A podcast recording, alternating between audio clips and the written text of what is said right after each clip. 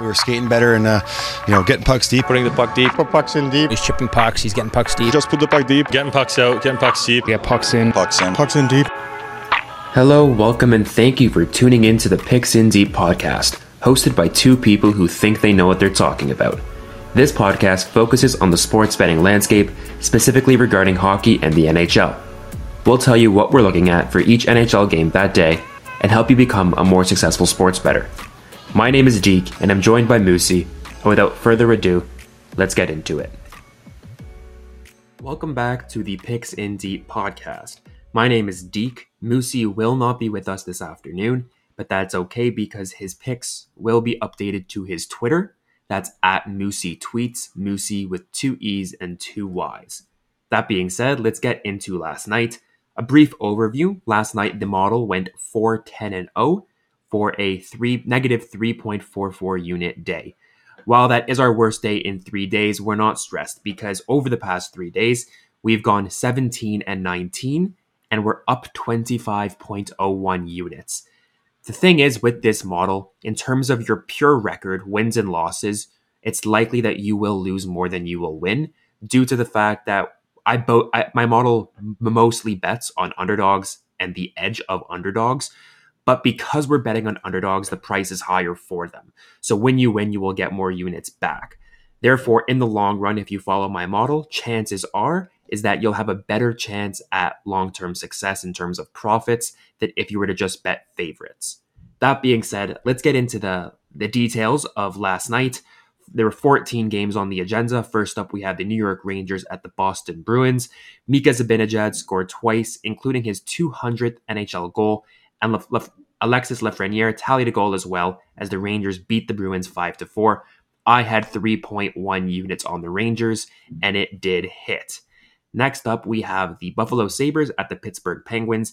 Maxime Lagacé made 29 saves, becoming the first goalie to win in his Penguins debut. And Jeff Carter, looking like the old Jeff Carter, scored in a 1 0 victory against the Sabres.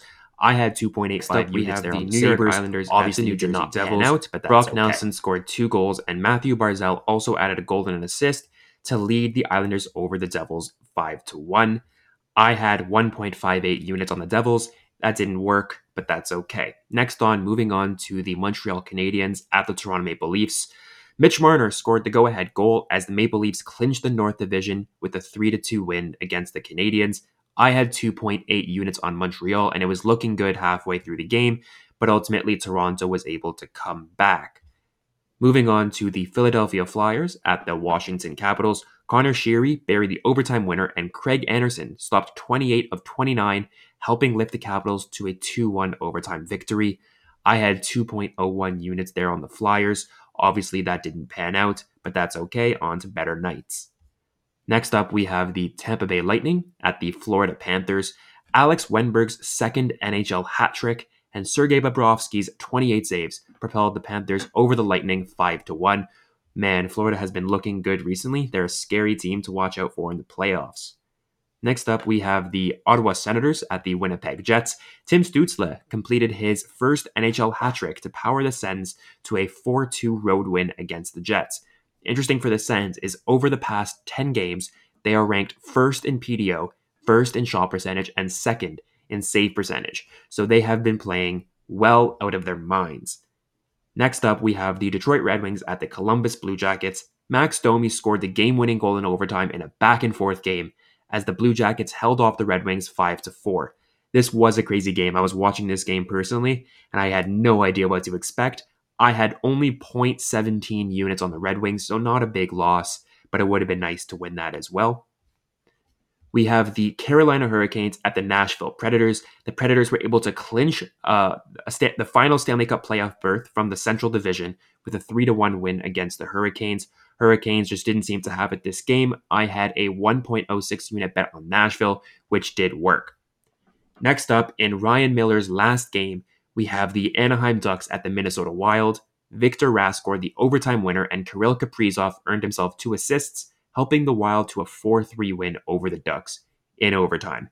This was pretty crushing for Ryan Miller. I would have loved for him to get uh, a win in his last game. I had 3.48 units there on the Ducks, which obviously didn't work. The reason I went with the Ducks is because I think the Wild have been a little bit inconsistent recently. Even though they've had a winning record, their uh, advanced analytics were kind of all over the place. So I took a gamble there on the Ducks. That didn't work. Next up, we have the Vancouver Canucks at the Edmonton Oilers.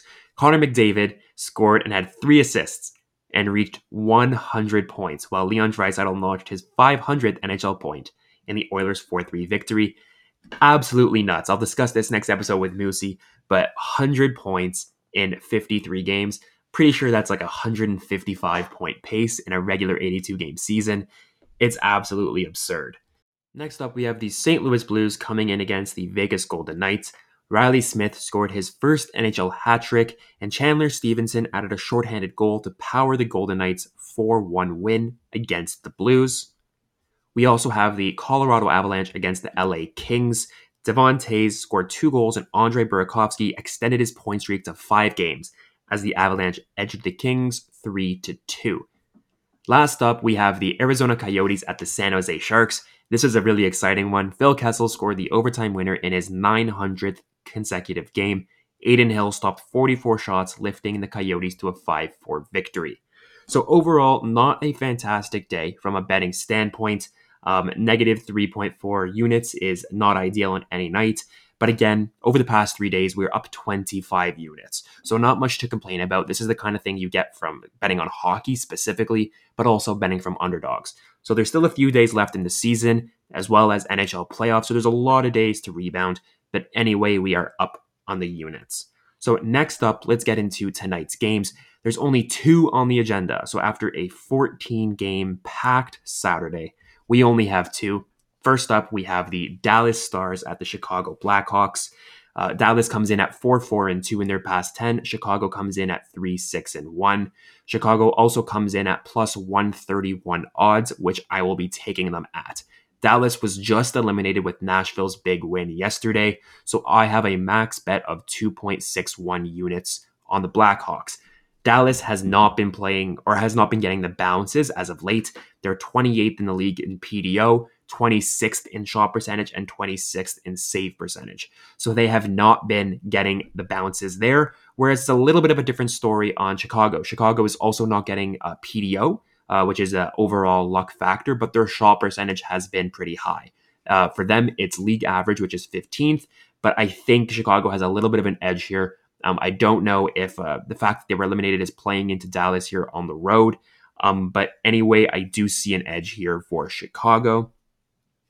Next up and last up in our only two game slate, we have the 8 1 1 Ottawa Senators against the Calgary Flames, who are 5 5 0 in their past 10. Ottawa has been killing it.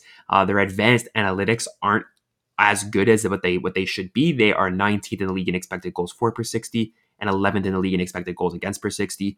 While this is above average, um, they are first in the league in PDO, first in shot percentage and save, uh, sorry, in second and save percentage. So they've been getting uh, the bounces for sure. Um, Calgary, on the other hand, has been playing well analytically. They are uh, 13th in the league in expected goals for per 60, first in expected goals against per 60, and sixth in expected goals for percentage. But they are 16th in PDO, 24th in shot percentage. So they have been playing well, but they're not getting the bounces. Ottawa comes in at a nice 178. Uh, that's plus 178, which is 35% implied.